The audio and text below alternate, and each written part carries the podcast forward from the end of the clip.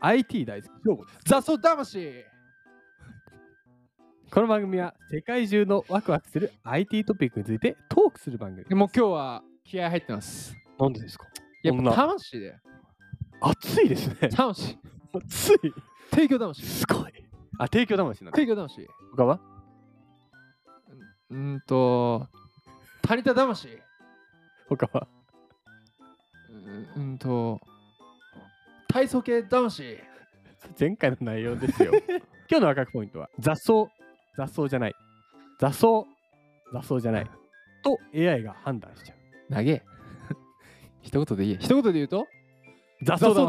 魂。よし。整った。気合入れてこう。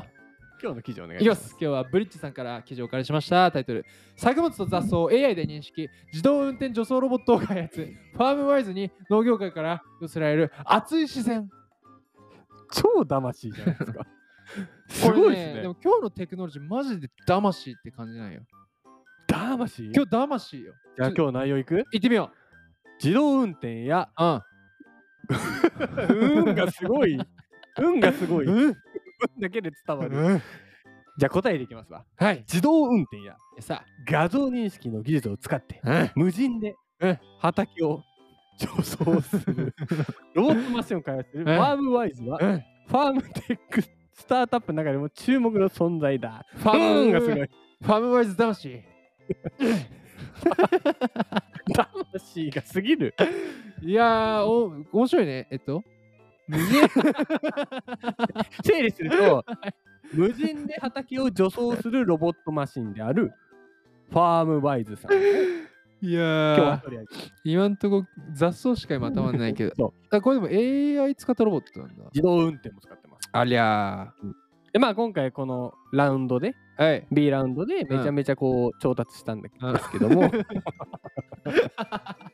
めちゃめちゃ ね。まあ、別に僕らはそうそうそう。あの金額はであの技術に注目してるから、まそあ、うすですごいけどね。すごいんだけど、まあ、めちゃめちゃ、めちゃめちゃ調達した。 調達魂。ちょうどちょうど魂 でね、ファームワイズさんはは2019年にもうん似たようなものを発売しておりましうてん、ディーゼル駆動のうん無人除草マシン、うん。チタン。チタン、うん魂。うん。大丈夫ですか、それで。泣きそうってか泣いてる。 で、このチタンはいははい現在、アメリカのい野菜栽培大手25社のうち18社がもう採用していると。お25分の18。そう。ああ、魂だ。除草作業を省力化、自動化できないかというのは、まあ、長年の農家さんの思いだと。ああ、もうやっぱそうなんだ。そうで海外だとやっぱりこう栽培の面積がもうどでかすぎて、でかいね。あーその需要はさらに大きいと。うんうんうんうん。で伝統的にはまあ除草剤とかを使われてきましたが、はいはい。やっぱこう農薬ね農薬だと健康に、そうね。まあちょっと害を及ぼす可能性があったりとか、うん環境の負荷もあると。だ確かに。から除草剤に変わるものをずーっとこう追い求めていた。ああ、女装魂だ。そうでアナログなアプローチではあるがうん。日本の水田でも、うん近年各地でアイガモ農法をの導入が目立つと。うんうんうん。これはなんか雑草の雑切り分けみたいなことがある草んです魂ね。うんで、ファームバイズは現在、チタンの上位機種となるブルカンを開発していると。ブルカム。ブルカン。ブルカム。そうでカメラと AI によりうん作物を正しく認識し、そうでない植物を刃でうん刈り取るというのが、まあ、除草方法うんで。基本的にチタンとは変わらないけども、ブルカンの方がより精密な制御ができる。へえ。すごっ。で、今年初めにケール、はい。アーティチョーク、はい加工用トマトなどのおい画像認識おがい始まった。うい。で今後はトウモロコシとかは、いまあ、大豆などの画像を AI に学習させて対応可能な作物のバリエーションを増やすと。バリダマだ。であー。 2023年にはアメリカのいくつかの農場とパイロット運用を開始する。あーたくさん 喋ったね。これでもすごいね。マジで。なんかね、こう、またこれあれじゃん。あのー、サスティナブルかける DX パターンじゃん。でもそうだよね。ね環境に優しいし、うそうそう。うんでも技術を使って、えっ、と雑草を取るわけでしょしかも野菜は切らずに。あと、薬も使わず使に。わずに。魂だな。すごいですよね。魂。でも、ファームワイズはこれまでに延べ1.5万時間に及ぶマシンのオペレーションを通じて、うん4.5億枚以上の作物の画像、あデータベースを充実させていると。あ。相当なんかデータ溜まってますね。貯めて、貯めてんね。いやなんかさっきから気になってたんですけど、何何魂の時のようさん ね、あの相当ねうん、口数ないです。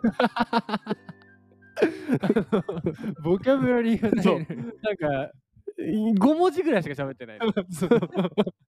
で、アフターコーナーの人材不足などの起因、で、まあ、エネルギー価格の高騰だったあり、確かにそうね。それもあるなね、なんか農業界根本的な作業効率が求められていると。まあ、このなんかファームワイルさん手動でなるほどに。どんどんこう動いているのが、まあ、現状だという話ですね。こう、まあね、申し訳ないけど、僕は農業やってるわけじゃないからあれだだけど、やっぱり課題多いわけだ。うん、うん、いろんな細かいとこがね。うんこれなんでこの記事選んできたんだい今回ですね、あのやっぱり農業の DX、まあ、日本でも結構言われていて、はいはいはい。あのなんていうんだ、キャンプファイヤーとか、うんクラウドファンディングで結構こう、農業活性化みたいな、ん結構出ていますが、やっぱりこうアメリカに目を向けると、まあ、広いから、まあね。いやもうそことドローンでこう火を撒いたりとか、こういう自動化っていうのはまあ進んでて、まあうん今回初めて農業のアメリカの技術っていうのを扱えれたなと思って、うんまあ、今回これ面白いなと思って取り上げましたけど。まあ、こう、やっぱ課題が一緒の部分もあるけど、ね、前提条件が違うからね。 AI とかもね、やっぱり、うん、ああ。圧倒的に力強いから。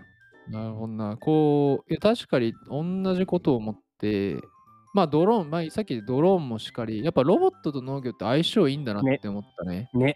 うん。やっぱでかい、広いからさ。で、えっと、まああとは、個人的にやっぱニュース見てて最近気になってたのは小麦価格高騰とかでさ、俺もパン大好きだからさ、おお。やっぱ近くのパン屋の値上げを見ると心苦しくなるわけですよ。まあ買うけどね。アカウント。買うけどね、結局同じペースで買うけど、うんいやなんかこの辺りをこうなんとかならんかなとか思って見ててでヒントになるか俺分かんないけどあの美味しいファームっていう日本人の方がアメリカで創業された、えっと、完全テクノロジーで作るイチゴうんが、あーまあ、そこの美味しいファームだけじゃなくて結構流行ってるそらうしくですね。て、一応あげ取り上げましたもんね。あ、やった過ね。去にやったそう自宅で栽培できるとかのさ、ああいうので自給自足が完全にできてきたら、まあね、そのまず輸出輸入でコントロールされることはないし、あと気候変動に惑わせることはないし、まあその味とかね、なんかどうとかわからんから、多分併用だと思うけど、うんまあなんかそのあたりのテクノロジーでなんか農業の課題っていうのは解決できるんでねえかね。いや、いいよね。ということで今日一言でまとめると、うんと、魂いや、今日は魂会でしたね。いや、気合入ったね。うんやっうん。もう後半の流れすごかったけどね。ぱね、序盤にうん。 89%なんです よ。楽しいだからね。あーダメなんです。ということで、明次日回ののワワーーククアアップップポポイインントはボイスレコーダーが文字起こししてくれる。なんかボイスレコーダー来てんね。めっちゃ来てる。 2、3回取り上げたよね。ボイスレコーダー、魂次回です。次回です。